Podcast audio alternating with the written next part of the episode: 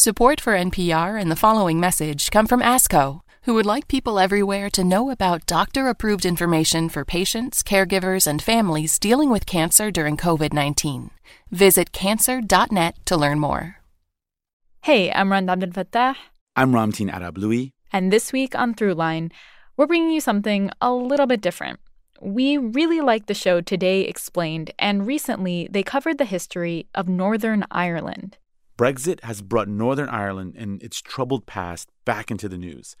And we were right in the middle of trying to figure out how to tell that very complicated and contested history when we heard an episode of Today Explained hosted by Sean Rameswaram that did just that. So we decided to call up the person who made it. My name is Noam Hassenfeld, and I'm a reporter producer at Today Explained. Okay, so Noam, you decided to tackle the history of the Troubles and Ireland um, more generally, which, as I think most people know, it's it's packed with a lot of competing narratives, a lot of emotion. So, how did you even begin to approach telling this kind of story? That was the biggest hurdle, I think, just because there are so many different ways to tell this story from so many different perspectives. I think people often look at this story and they say, okay, there's the Catholic perspective and there's the Protestant perspective. But there's not even just two perspectives. There's the British government perspective, there's the perspective of the Republic of Ireland. What I decided to do was present the conflict part around Brexit. And in dealing with the history, I think what I really tried to do is focus on the effects and the suffering rather than the causes and who to blame. I worked with a reporter, Susan McKay, who herself had done a bunch of interviews with both Protestants and Catholics in Northern Ireland who had been impacted by violence committed by both Protestants and Catholics. And really, what I was trying to show is just how how terrible this situation was uh, through atrocities committed by all all parties. How tenuous the peace that was created out of this was, and how much of a tragedy it would be if we were to lose something like this over Brexit. One of the approaches you took clearly was to emphasize the experience of people who lived it. Mm-hmm. Um, what, what, was the thinking behind that approach? That that really worked in terms of putting us there in in, the, in that history. So I just want to know why you're thinking. Yeah. So I mentioned Susan McKay. I mean, she did mm-hmm. this incredible series called Stories from Silence, where she interviewed partners of family members that had been killed in the Troubles, children of family members who have been killed in the Troubles. It was really a very powerful series. And she did a lot of reporting through the Troubles and then followed up with them after. And it's the type of thing where when I started out this story, I reached out to people. I was like, hey, can do you know anyone who can connect me to to people who have personal stories in the Troubles? And everyone is very rightly, I think, concerned about someone just parachuting in and telling the story incorrectly or insensitively.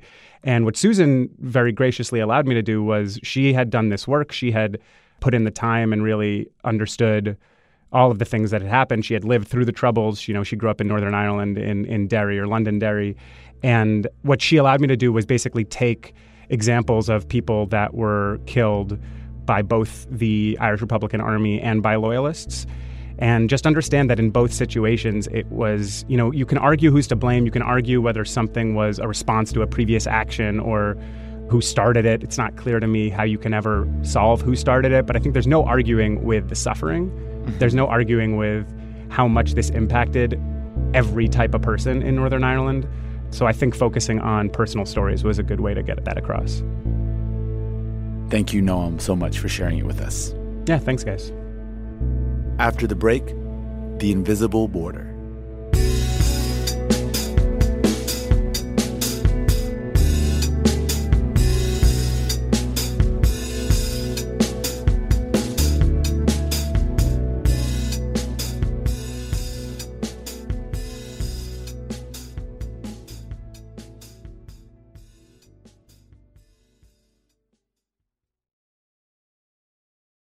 Support for this podcast and the following message come from Google. From Connecticut to California, from Mississippi to Minnesota, millions of American businesses are using Google tools to grow online. The Grow with Google initiative supports small businesses by providing free digital skills workshops and one on one coaching in all 50 states, helping businesses get online, connect with new customers, and work more productively. Learn more at google.com/grow. You might know Nick Kroll from his very raunchy animated show on Netflix, Big Mouth. Are you the puberty fairy? The puberty fairy? I'm the hormone monster. I'm not a fairy. Well, now he's starring as a romantic lead in a movie set at the Olympics. Actor and comedian Nick Kroll, next time on It's Been a Minute from NPR. A warning that today's episode features some graphic descriptions of violence near the top and the bottom of this first half. There's no violence after the break if you want to avoid it altogether. Let's begin.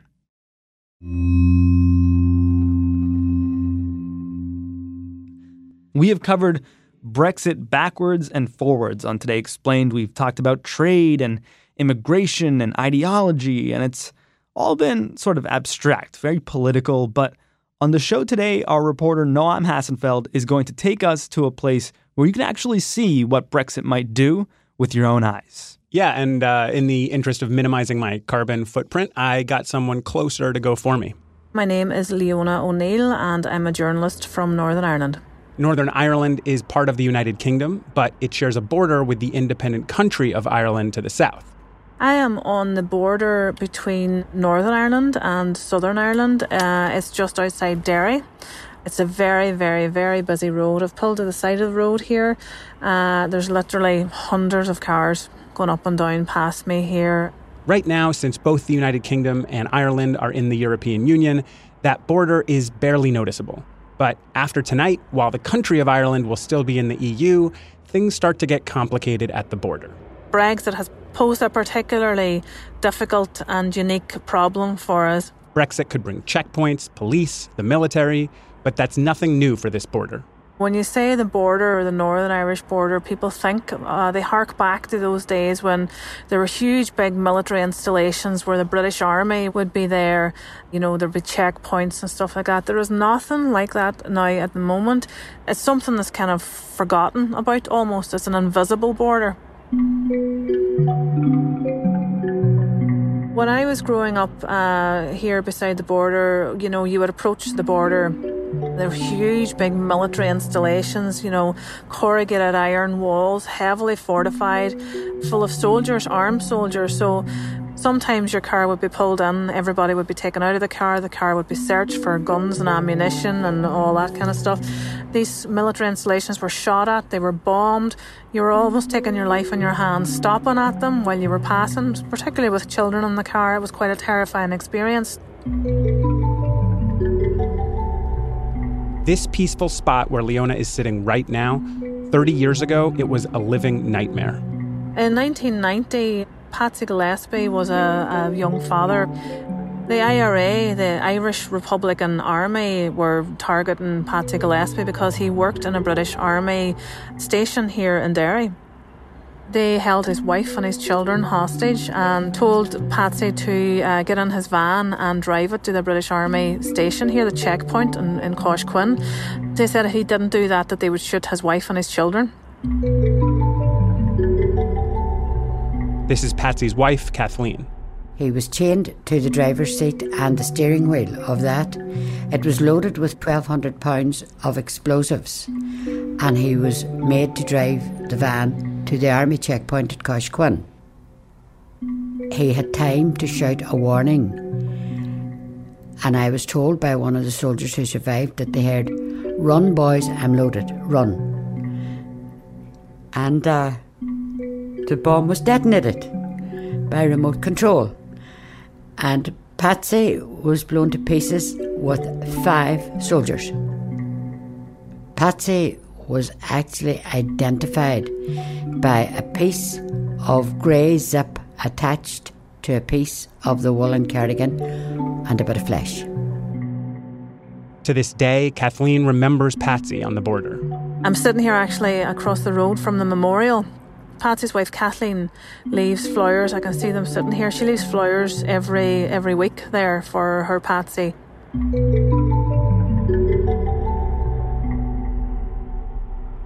Brexit isn't just bringing these memories back. It actually might disrupt this hard-fought peace. I know from speaking to dissident Republicans in the past that should any structure go up on the border, any kind of even a sign that says this is the border, they will blow it up Anyone who puts the life of a customs officer at risk, they will need police protection. The police are then become a target as well as a customs officer. If there are attacks on them, the army might be brought back to protect the police who are protecting the customs officer. And then we're back in the 1970s, 1980s, Northern Ireland. We have a very delicate peace here in Northern Ireland. Anything could just put it over the edge. Peace in Northern Ireland isn't just delicate.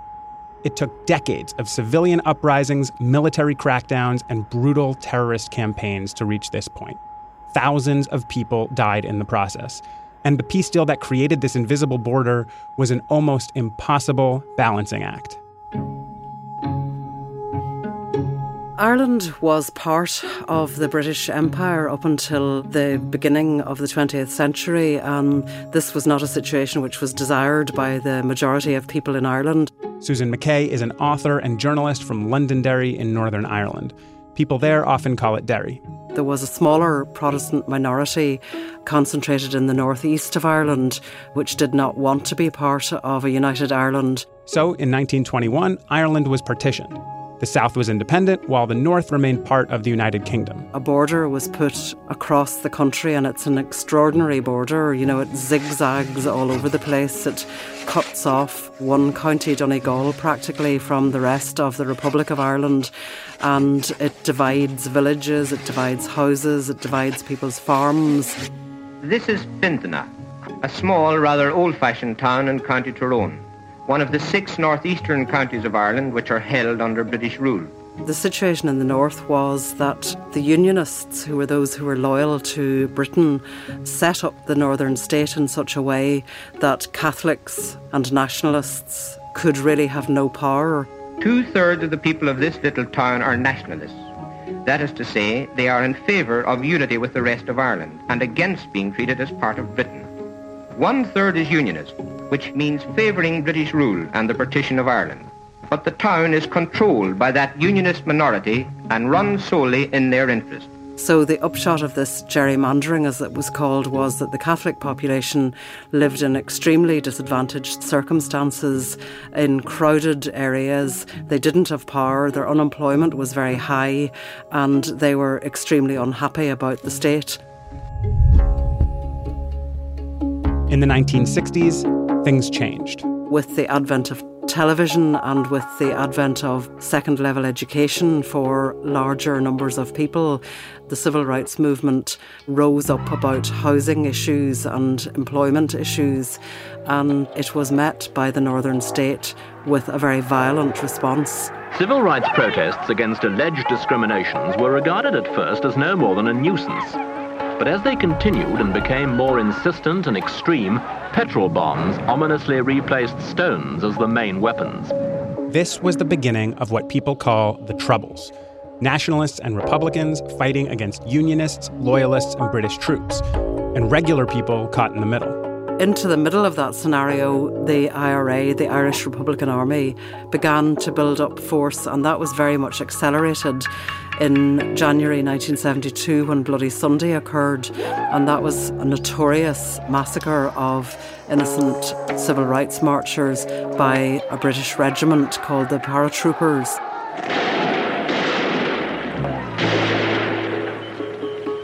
Do not fire back for the moment! 13 people were killed, none of them were armed. So a lot of people started to join the IRA at that point.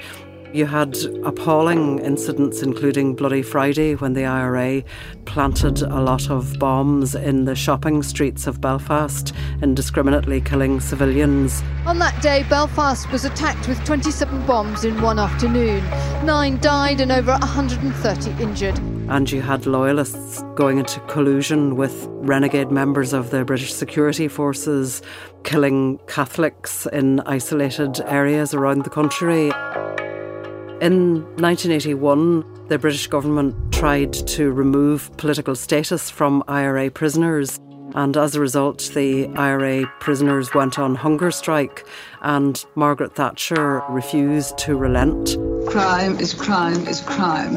It is not political, it is crime. And there can be no question of political status. By the time a negotiation was reached, 10 of them had died. And by the early years of the 1990s, the people of Northern Ireland were just completely approaching despair. Susan, you covered the Troubles as a reporter. What was that experience like? Well, being a reporter during the conflict meant going to a lot of funerals. It meant attending a lot of scenes where very violent incidents had happened. It meant talking to people who were in a state of shock and grief. And many journalists like me had to, you know, go to people's houses the morning after somebody had been killed and do interviews with bereaved families. And you've been following up with some of them? Yeah, I, I went back to many of the families that I had first met when they were first bereaved. They're all very powerful and all very moving, but a few of them did particularly stick in my mind. Um, one of them was the story of James Morgan, which was told by his mother, Philomena. James was, he was a 16 year old. He was just like any other normal, happy go lucky 16 year old. So on that day, James went to meet his friend Nathan about maybe what, two to three hundred yards up the road. He never made it. He was picked up and they beat him round the head with a hammer and they killed him. And they buried him in an animal pit. We didn't know where he was when we looked for him. Then a detective arrived to tell us. So that's where I got the news from. The troubles would seem to be far from here. But it never even entered our heads that something like this could happen in a small village. But it did, and it changed things forever. James Morgan was murdered by loyalists in 1997 near his home in the mountains of Mourne. And when it went to court, the judge said it was utterly sectarian. He was murdered for his religion. And for a long time after it, it was very nervy because I couldn't sleep. The rest of the boys were all late teens. Would they be picked up? Would they meet the wrong person? Would they go down a road that you didn't want them to go down? You know, Father Darcy used to say, if you get a good day, take it. And if you can laugh, laugh. And that's what we took his advice and that's what we did.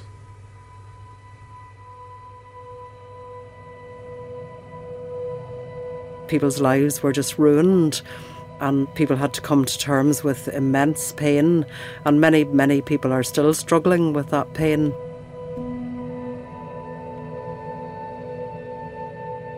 Somehow, after all that pain, both sides made peace in 1998. And now Brexit might unmake it. More in a minute on Today Explained.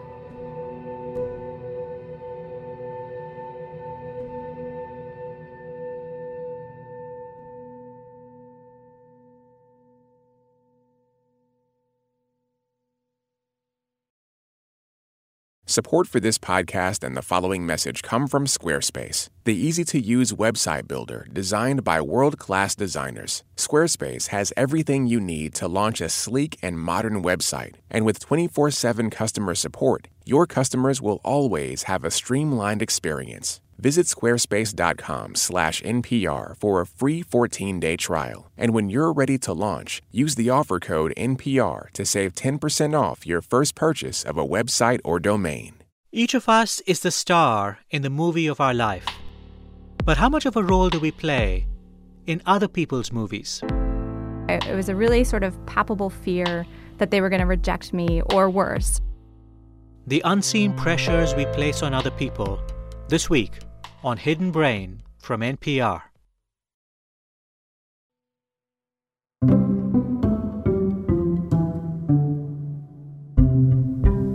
Now, beneath the pyramid penthouse of Stormont's castle buildings, the final scenes of this extraordinary political drama are about to be acted out. April 10th, 1998. Belfast, Northern Ireland. Hours past a midnight deadline. Dawn broke at Stormont with the deadline for agreement well past and the chances of a deal emerging seemingly slim. It's Good Friday, the most somber day on the calendar for both Catholics and Protestants. It's all about death, sacrifice, and the anticipation of rebirth. There was a growing feeling of anticipation as the conviction grew that they were witnessing history in the making. All parties have been invited the largely Protestant Unionists, along with hardline Loyalist groups, and the largely Catholic Nationalists, along with hardline Republican groups. The mood here at Stormont veered almost by the hour between confidence that a deal was tantalizingly close to fears that these talks, even as the finish line loomed into sight, could still stumble.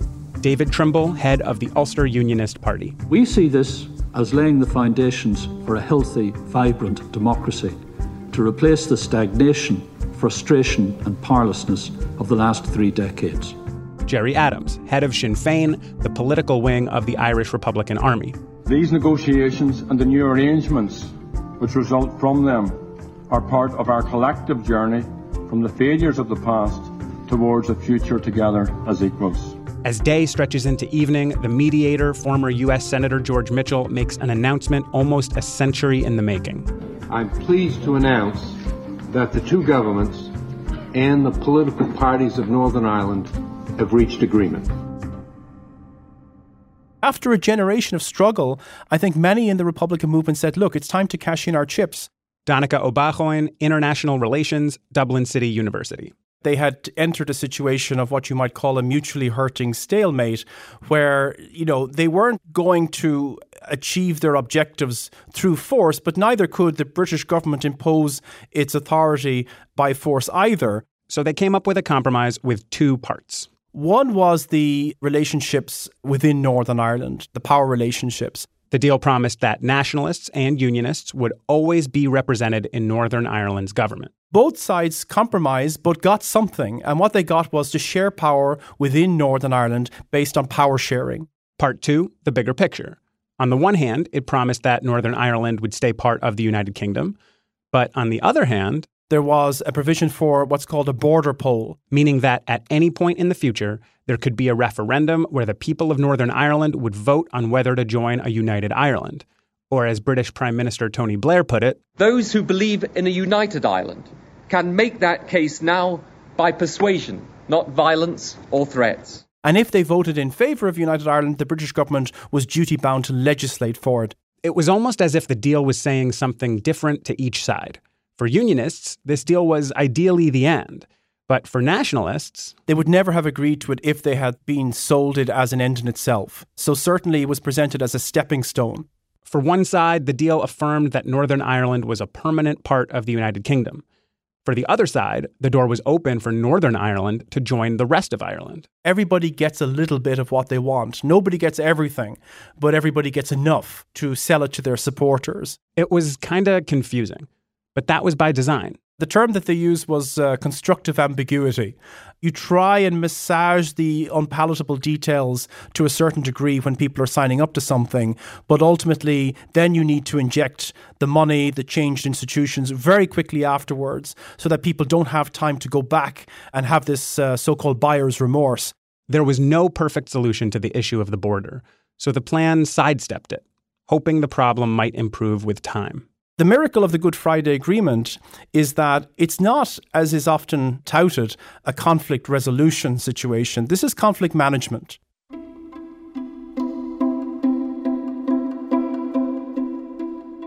we haven't, in a sense, dismantled the sectarian mindsets that exist in Northern Ireland. Only the guns have been put aside, but not the divisive mentalities. And that's, of course, evident to anybody who visits Northern Ireland. When we've done all these different things, institutional change, constitutional change, you still have a problem of attitudes not having changed. Even in Belfast, for example, the largest city, there are kilometres upon kilometres of walls which divide both communities. Most were built during the Troubles, but some have gone up even since the peace agreement if you are from one community, you can spend your entire life growing up without meeting or having a serious conversation with somebody from the other community. 90% of Northern Ireland students study exclusively with members of their own community. You get employed in a different area, you read different newspapers, you play different sports. So Northern Ireland remains very divided. What the Good Friday Agreement did is that it regulated the conflict in such a way that people didn't feel it was worthwhile killing each other to resolve it. All the while, the Northern Irish border has remained. almost invisible. It's one that divides farms, it divides families. It's an unnatural border. And what the Good Friday Agreement managed to do was to make that border invisible. And what Brexit has done is it has reintroduced the threat of a visible border back on the island of Ireland, one that would be what they call a hard border, customs posts, security. And that's something that, of course, everybody who was involved in the Good Friday Agreement is trying to prevent. When we come back, how Brexit might play out in Ireland. Support for NPR comes from Newman's Own Foundation, working to nourish the common good by donating all profits from Newman's Own food products to charitable organizations that seek to make the world a better place. More information is available at newmansownfoundation.org. Tonight's Brexit deadline doesn't say much about what the deal will look like in practice. It's symbolism. The real negotiations are still yet to take place. And when the trade agreement is negotiated, the United Kingdom will have to make a choice. The UK is going to have to figure out its trade borders all over again, and it's talking about drawing one in the Irish Sea. Which more or less allows for continuing free trade within the island of Ireland, but a de facto border between Northern Ireland and the rest of the United Kingdom. This trade border would split a country, Northern Ireland on one side and the rest of the UK on the other. But the other option could be even riskier. Option two would risk undoing the Good Friday Agreement by rebuilding the land border between Ireland and Northern Ireland. That border between North and South will become the international border between the European Union and the United Kingdom, and it will have to be policed. It will be visible. And the history of Ireland suggests that once you have a visible border, it becomes a target. Then you will have to have reinforcements to defend it from attack, and you end in an escalating situation which leads to widespread conflict. The history of the Troubles makes the risk of a rebuilt land border clear. But for Unionists in Northern Ireland, a border in the Irish Sea could be dangerous too. The problem for people from that perspective, who were by far the majority of the people who did vote for Brexit here, is that it throws up the possibility that the United Kingdom itself will not hold together. Ben Lowry edits the unionist leaning Belfast newsletter. This is a massive change the impact of being edged out of the economic territory of your own nation is a very serious one. But for Ben, it's not a shocking result. Very many people in England, when put to the test, are not bothered in the least at the prospect of Northern Ireland leaving. And that is something that must concentrate the minds of those of us unionists who think carefully about what the future means. A 2019 poll found that among pro Brexit English voters, almost three quarters said they didn't care if Brexit led to the breakup of the UK. And 80% said that Brexit is worth it, even if it unravels the peace process in Northern Ireland. As for those in Northern Ireland, the arguments in favour of Brexit from a Northern Ireland perspective are that the European Union is a fundamentally incoherent system, that it tries too many things that are the preserve of the nation state. Essentially, the same argument made by the rest of Britain that a nation should make choices for itself. Think of the person in Northern Ireland who thinks of themselves as part of the United Kingdom, who doesn't think about it very much, but then accepts that when the nation has decided to move on a major constitutional matter, then we, as an integral part of that nation, should move with it. I think the simple truth is that because it all happened relatively quickly, I don't think a lot of thought was given to the border between Northern Ireland and the Republic of Ireland. So Brexit's left unionists with a lot of questions. What do we do if England and the rest of the UK don't want Northern Ireland? What do we do if independence is not feasible? And what do we do if people in the Republic of Ireland don't want Northern Ireland? You know, we could just be this unwanted place that's in limbo forever. Those are genuine concerns coming from a guy who was once bullish on Brexit. If you'd asked me 10 years ago, I was a big supporter of Brexit because I thought that the cultural gulf between the United Kingdom and the mainland Europe was too great. And in theory, it still seems to have a lot of sense to it. But in practice, it would be problematic and potentially disastrous. Brexit just doesn't have a good solution that satisfies everyone. For most people, the best solution was exactly the way things were a tentative, fragile status quo. And Donnacha Ó Beacháin says that was the miracle of the Good Friday Agreement. The whole idea of the Good Friday Agreement was to postpone the constitutional issue for at least a generation. Let's get people of different political aspirations working together for a generation or two. And then, when they're used to working together within Northern Ireland, then we can delicately put the question, if a majority suggests it will happen, that we would maybe have a united Ireland. And what Brexit did is that it, it refocused attention on the constitutional issue and all that work that had been put into de emphasizing the border, de emphasizing sovereignty, de emphasizing constitutional questions, that was now back front and center of practical politics. That de emphasis seemed to be working. In a recent survey, half of the people in Northern Ireland considered themselves to be neither unionist nor nationalist. And the younger they were, the more neutral they got. The younger generation don't remember what the conflict was like. I mean, I, am a professor, as I said, in the university. I have 20 something students in front of me. It's just remarkable. It makes me feel, of course, incredibly old that they don't remember a conflict in Northern Ireland.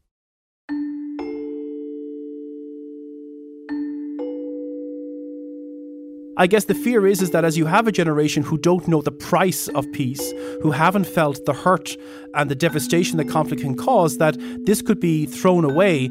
So certainly peace is not to be taken for granted. The Good Friday Agreement is, in many respects, a miraculous achievement. I think what's so miraculous here is how rare it is that conflicts like this get resolved diplomatically without one side just surrendering. Think about what something like this would mean for Israel Palestine, India Pakistan, or even Ukraine and Russia. I know none of these conflicts is exactly like the other, and even in Northern Ireland's case, the peace plan didn't solve everything. But the miracle here is that two sides that were at each other's throats for almost a century actually came together. They talked, they decided on a fragile peace, and it actually worked. And then people forgot.